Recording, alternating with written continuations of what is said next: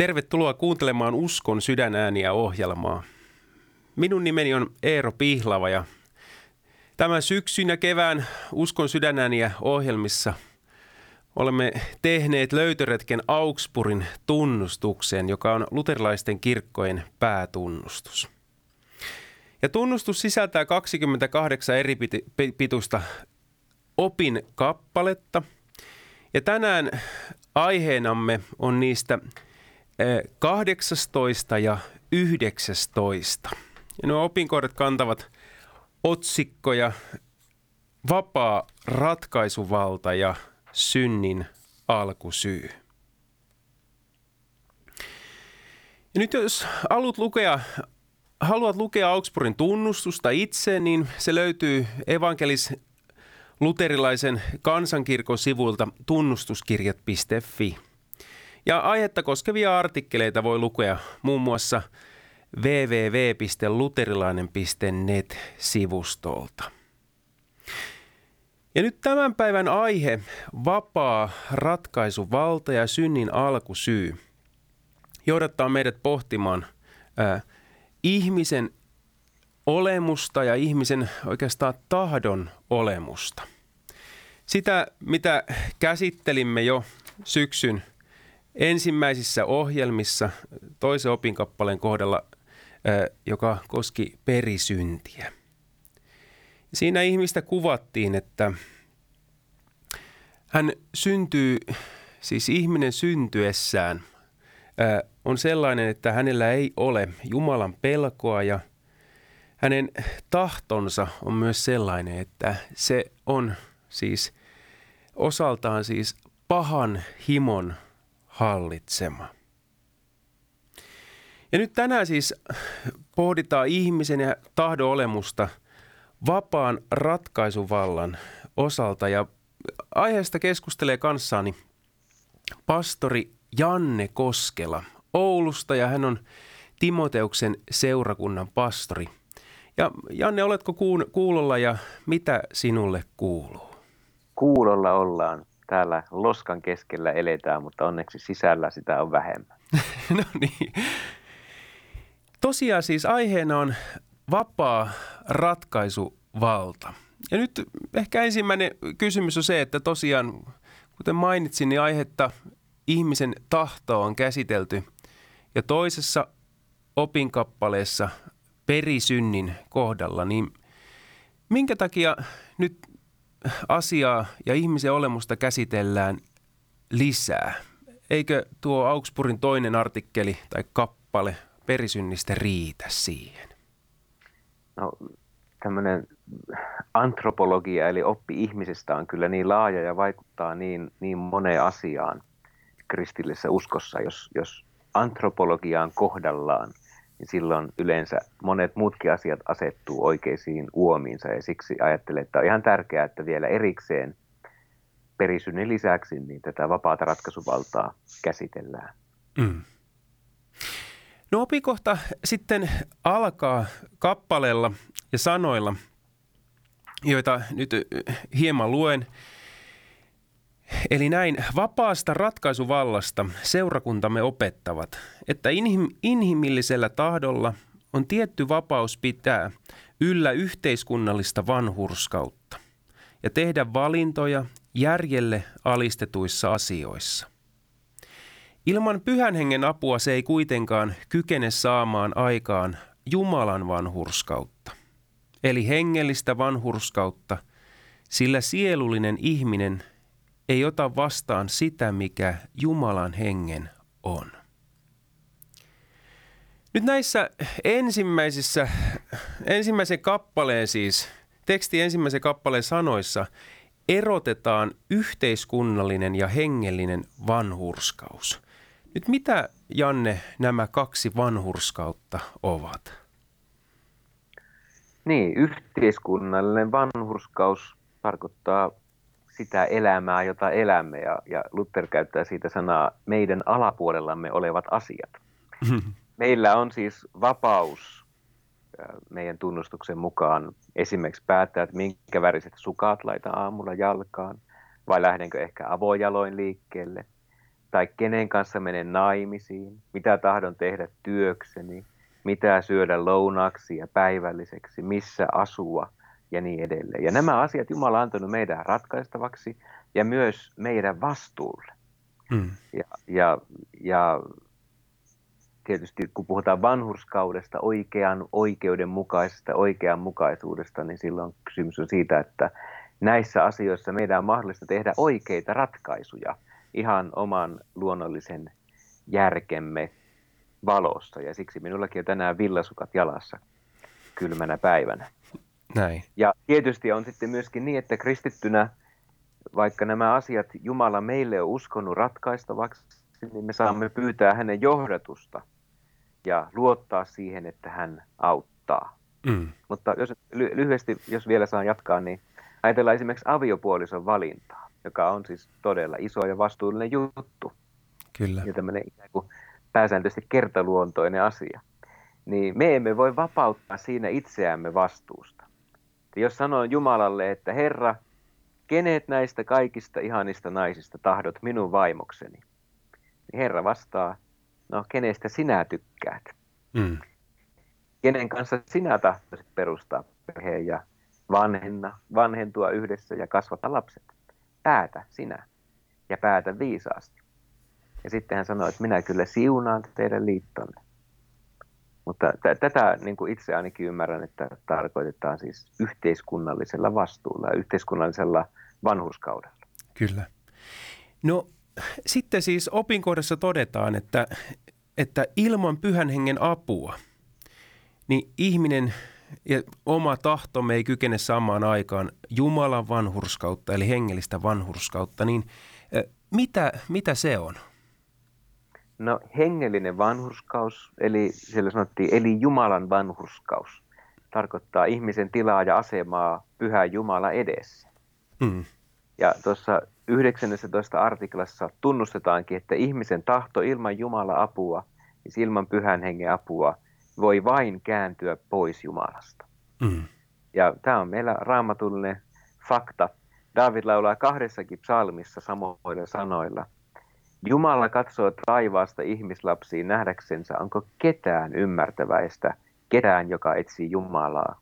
Mutta kaikki he ovat poikenneet pois, kaikki tyyni kelvottomiksi käyneet. Ei ole ketään, joka tekee sitä, mikä hyvää on, ei yhden yhtäkään. Mm. Nämä ovat aika tyhjentäviä sanoja meidän hengellisestä vanhurskaudestamme. Kyllä. Jos ihminen syntii lankeemuksen jälkeen, ei pysty hankkimaan tällaista hengellistä vanhurskautta ollakseen Jumala edessä nuhteeton ja moitteeton ja kelvollinen. Mm. Ja siihen me tarvitsemme Jumalan avun, eli syntien anteeksi antamuksen. Siis vanhurskas on se, jonka synnit on annettu anteeksi.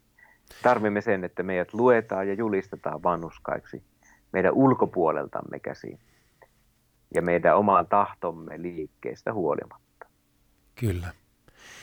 Eli ymmärsinkö oikein, eli yhteiskunnallisesta vanhurskaudesta puhuttaessa, niin ihminen voi siis tehdä ratkaisuja olla rikollinen ja niistä kantaa myös vastuun, tai sitten myös tehdä ratkaisuja, että laittaa ne villasukat jalkaan ja sitten kantaa vastuun siitä, että jalat ovat lämpimät ja ehkä hyvinvointi näin kukoistaa. Mutta sitten kuka kantaa vastuun, jos on todella näin, että Pyhä Henki, ainoastaan Pyhä Henki voi herättää pelastava uskon ja saattaa meidät siihen asemaan, että olemme Jumalalle kelpaavia vanhurskaita, niin siis millä tavalla tässä, että siis eikö ihmisellä ole mitään siis omaa, mitä hän voi tähän tuoda, tai mikä on se ihmisen vastuu tässä? Niin, se on mielenkiintoista, että yleensä meidän arkiajattelumme menee juuri toisinpäin. Että ihminen ajattelee, että minä kyllä pystyn ratkaisemaan oman suhteeni suhteessa Jumalaan. Mm. Mutta sitten hän ajattelee, että mutta minä en pysty olemaan juomatta tai minä en pysty olemaan ottamatta tätä toisen omaa tai en pysty nyt hillitsemään kieltäni ja tölväisin.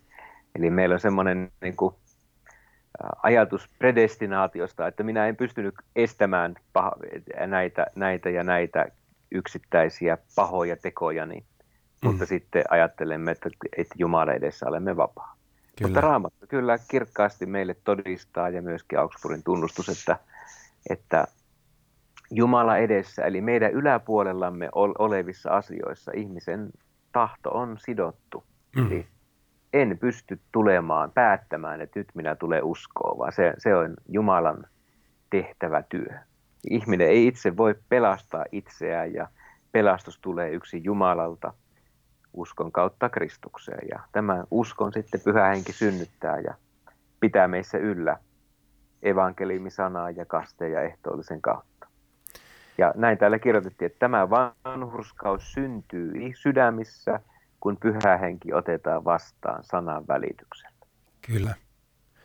Mutta sitten jos vielä saa jatkaa, niin sitten taas näissä meidän alapuolellamme olevissa asioissa meidän tulee tehdä valintoja ja sitten myöskin kamppailla iloisesti. Ja sitten mikä on vielä tärkeä näkökulma on se, että sellainen tahto, jonka Kristus on vapauttanut, ei ole enää sidottu. Sillä on nyt uusi isääntö ja siellä sidottu ratkaisuvaltakirjassa ja Luther käyttää tällaista kuvaa, että ihmisen tahto on niin kuin juhta. Ja se menee minne sen isäntä käskee se mennä ja joko sillä ratsastaa perkele, jolloin tehdään pahaa, tai sitten sillä ratsastaa Kristus, Jumala itse. Ja me ei niin kuin, se juhta ei missään vaiheessa ole sillä tavalla vapaa, että se voi itse päättää, minne se on menossa, vaan se isäntä sitä vaikuttaa näissä Jumalan asioissa. Mutta sitten kun Kristus tulee hyvänä isäntänä, niin hän ei kutsukaan vapauttamaansa orjuuden ikeeseen uudestaan, vaan hän sanoi, että te olette nyt minun lapsia ja minun palvelijoitani. Ja Johanneksen evankeliumissa Jeesus sanoi tällä tavalla, että jokainen, joka tekee syntiä, on synnin orja. Mutta orja ei pysy talossa iäti, poika pysyy iäti. Jos siis poika tekee teidät vapaiksi, niin te tulette todellisesti vapaiksi. Eli kun Jumala vapauttaa, niin sen jälkeen ihminen on vapaa. Ja näin ajattelee, ymmärrän, että hän voi myöskin sitten sen Jumalan vapauttaman tahtonsa, jossa Pyhä Henki vaikuttaa sen myötä ja sen avulla myöskin kääntyä Jumalan puoleen ja huutaa häntä avukseen ja tahtoa tehdä sitä hyvää, mitä Jumala tahtoo. Kiitos Janne. Tosi tärkeä erotus on siis tämä, että ihmisen siis ennen pelastusta ja uudesti syntymistä, Pyhän Hengen saamista, niin ihminen todella on siis sidottu tahdossaan ja siihen pahaan ja hän ei voi ratkaista oma autuuden tilansa, mutta sitten voi myös Pyhän Hengen siis avulla sitten myös tai se näkyy, että rakastaa Jumalan sanaa ja pyrkii sitä noudattamaan, mutta vielä kysyisin siihen, että eikö ole totta kumminkin, että tai onko se luterilaista se, että nyt pelastuksen jälkeen, että ikään kuin me olimme syntisiä ja sitten se pelastuksen jälkeen nyt me olemme vanhurskaita vai riippuuko synti vielä meissä kiinni? Mitä siis, millä tavalla se ihmiskäsitys liittyy tähän niin kuin kristityn elämää, synnin ja vanhurskauden yhteys elämässä?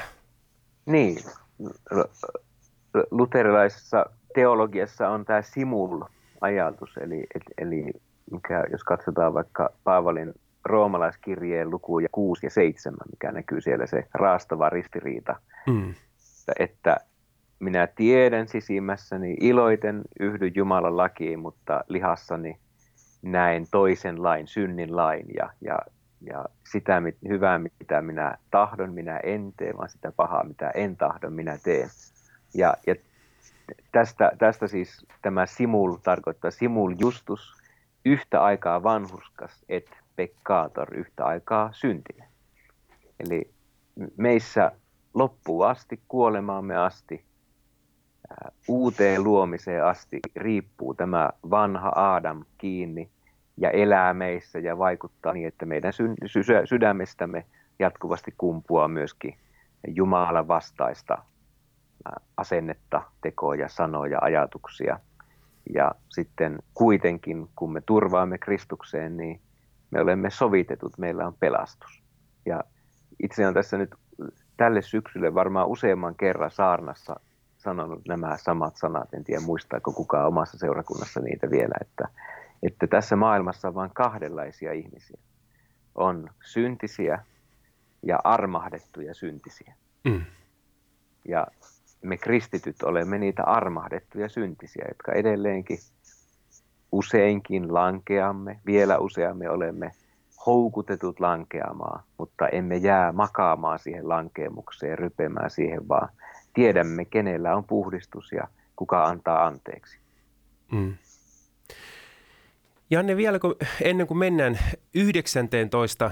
siihen synnin alkusyy opinkappaleeseen, niin tahtoisin kysyä vielä tähän tekstiin liittyen, jossa on pitkä lainaus Augustinikselta myös siis, joka on ikään kuin perusteluna sille, että kirkkoisät ovat opettaneet samaa, mitä luterilaiset seurakunnat. En lue sitä, voitte hyvät kuulijat lukea se itse sieltä tekstistä, mutta Janne, sellainen kysymys vielä, että nyt jos kuulijoissa siis herää, että kun erotettiin, herää sellainen pelko sitä koskien, että kun erotettiin yhteiskunnallinen vanhurskaus, jossa ihmisellä on kyky ja vapaus järkensä mukaan toimia, ja sitten se hengellinen vanhurskaus, joka on siis ihme, Jumalan lahja, täysin ihmisen siis omien voiminen ulottumattomissa. Niin nyt jos joku kuulija miettii, että no miten minä saan tämän aseman ja saan olla varma, että minulla on tämä asema Pyhä Jumala edessä, että ole hänelle kelpaava vanhurskaus, niin mihin ohjaisit siis tällaista henkilöä, joka näin ajattelee, tai miten ohjaisit häntä? No jos nyt joku kuuntelee radiota, niin ohjaan, että ota ihmeessä rohkeasti yhteyttä ja keskustellaan sitten yhdessä minuun tai Eeroon tai johonkin muuhun turvalliseksi todettuun pastoriin tai hengelliseen isään ja äitiin. Ja puhu ääneen, koska toisen ihmisen kanssa näitä asioita on helpompi puhua ja ymmärtää, ja itsellensä tunnetusti ja hyvin vaikea julistaa evankeliumia. Me tarvitsemme sen, että se tulee meidän ulkopuolelta. Sitten jos niin yleisemmin tätä asiaa mietin, tai että mihin itse, jos minun luokseni tämmöinen ihminen tulee tai kun tulee, niin mihin ohjaa häntä keskittymään. Niin tässä semmoinen onko se Philip Carey, on kirjoittanut hienon kirjan, löytyy jostakin varmaan netistäkin semmoinen. Se oli englanninkielinen artikkeli Why Luther isn't quite Protestant. Ja hänellä on siellä semmoinen hieno erottelu kahden erilaisen logiikan, pelastusvarmuuden logiikan välillä. Mm. Hän sanoi, että tämmöinen yleisprotestanttinen pelastusvarmuuden logiikka kuuluu tällä tavalla. Raamattu sanoo, joka uskoo Jeesukseen, se pelastuu. Tässä on ensimmäinen premissi. Toinen premissi, minä uskon Jeesukseen. Ja siitä seuraa johtopäätös, siis pelastuu. Mm. Ja tämä on ihan oikea, tämä on ihan kristillistä. Mutta jos ajatellaan, että mihin minun pelastusvarmuuteni ripustuu, niin tässä se ongelma on se, että se ripustuu sanoihin minä uskon. Kyllä. Ja sielunhoitaja saatana, joka sitten kuin kiljuva jalopeura kiertää varsinkin sairasvuoteiden ympärillä ja kaikissa hengen ja lihaheikkouksin keskelle joutuneissa, niin hän osaa kysyä kyllä, että niin uskotko sinä todella? Onko tuo sinun elämän vaelluksesi, miltä se näyttää, sinun sanasi, sinun tekoosi, sinun asenteesi, onko se todella uskovaisen ihmisen elämä? Ihanko todella sinä, Janne, varmasti uskot vai esititkö ehkä vai? Ja monesti siinä tilanteessa luulen, että joutuu aika hämille, että niin, ehkä minä esitin, en ole varma. Ja nyt tämä Carey sanoi, että että kun luetaan Lutheria ja luterilaisia tunnustuskirjoja ja Raamattua, niin meillä on ihan erilainen logiikka. Ja tämä luterilainen pelastusvarmuuden logiikka kuuluu tällä tavalla. Jeesus Kristus sanoo, kenen synnit te annatte anteeksi maan päällä, hänelle ne ovat anteeksi annetut taivaassa. Tässä oli ensimmäinen premissi. Toinen premissi, Jeesus Kristus ei valehtele. Hän puhuu totta. Ja siitä seuraa johtopäätös. Minä olen saanut synnin päästön, siis olen saanut syntini anteeksi ja pääsen taivaaseen. Ja tässä mallissa meidän huomio kiinnittyy Jumalan lupauksiin Kristuksessa, hänen armotekoihinsa. Ja pelastusvarmuus on varmuutta siihen, että Jumala ei valehtele, kun hän on näin luvannut. Mm. Tähän Luther aina uudestaan ja uudestaan ohjaa meitä lukijoitansa, että me tarkastelemme omaa valintaamme Kristuksessa, hänen haavoissaan, hänen työssään ja niissä armovälineissä, jotka hän on meille antanut. Siis Jeesus itse sanoi, että kenen synnit te annatte anteeksi, hänelle on anteeksi annettut. Ja jos minulla on tämmöinen anteeksiantamus synninpäästö julistettu, niin jos Jeesus puhuu totta, niin minä sain synnit anteeksi. Ja sitten jos en saanut anteeksi, niin silloin Jeesuksen täytyy valehdella. Ja sitä minä en usko. Ja silloin kun tämä paholainen tulee taas sinne sairasvuoteen äärelle, niin mitä hän voi tälle sanoa? Hän ei voi kysyä, että niin, mutta kuoliko se Jeesus oikeasti? Kyllä. Nousiko hän varmasti kuolleesta? Kyllä nousi. Sanoikohan hän nyt varmasti nämä sanat? Kyllä sanoi. Silloin varmuus ei ole minussa, vaan se on Jeesuksessa. Ja sitten voi sanoa, että jos vielä haluat tästä asiasta arvon sieluhoitaja keskustella, niin ole hyvä ja mene Jeesuksen kanssa keskustelemaan. Hänellä on varmasti vastaukset näihin asioihin. Kiitos Janne. Hyvät kuulijat, kuuntelette Uskon sydänääniä ohjelmaa ja tänään keskustelen pastori Janne Koskelan kanssa luterilaisten kirkkojen opetuksesta vapaata ratkaisuvaltaa ja sitten synnin alkusyytä koskien. Ja Janne, mennään eteenpäin ja 9.19. opin kappaleessa siis puhutaan synnin tai kirjoitetaan synnin alkusyystä.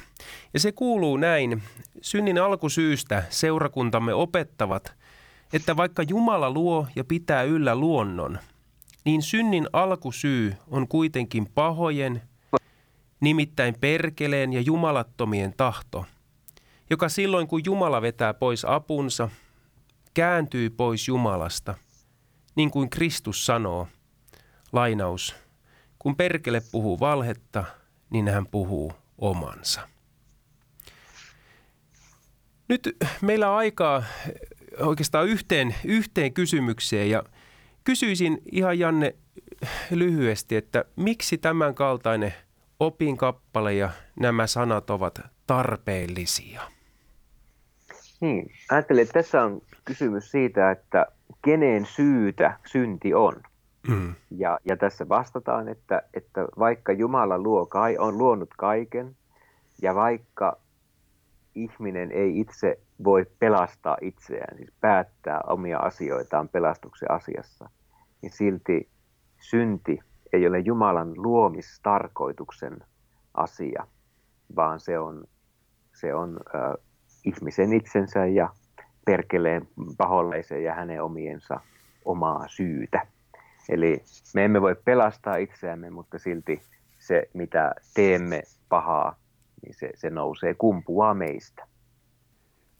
Valitettavasti olisi ollut kiva jutella tästä pitempäänkin, Janne, mutta kiitos ohjelmasta, kiitos ajastasi. Ja hyvät kuulijat, olette kuunnelleet Uskon sydänääniä ohjelmaa. Ja toivotan teille siis... Ja itselleni myös siis iloa siitä ihmeestä, että todella Jumala on lausunut syntiä anteeksi antamuksen ja antanut siis meille Kristuksessa armahdetun aseman ja sen hengellisen vanhurskauden, joka vaaditaan sitten pelastukseksemme. Hyvä Jumala haltuun.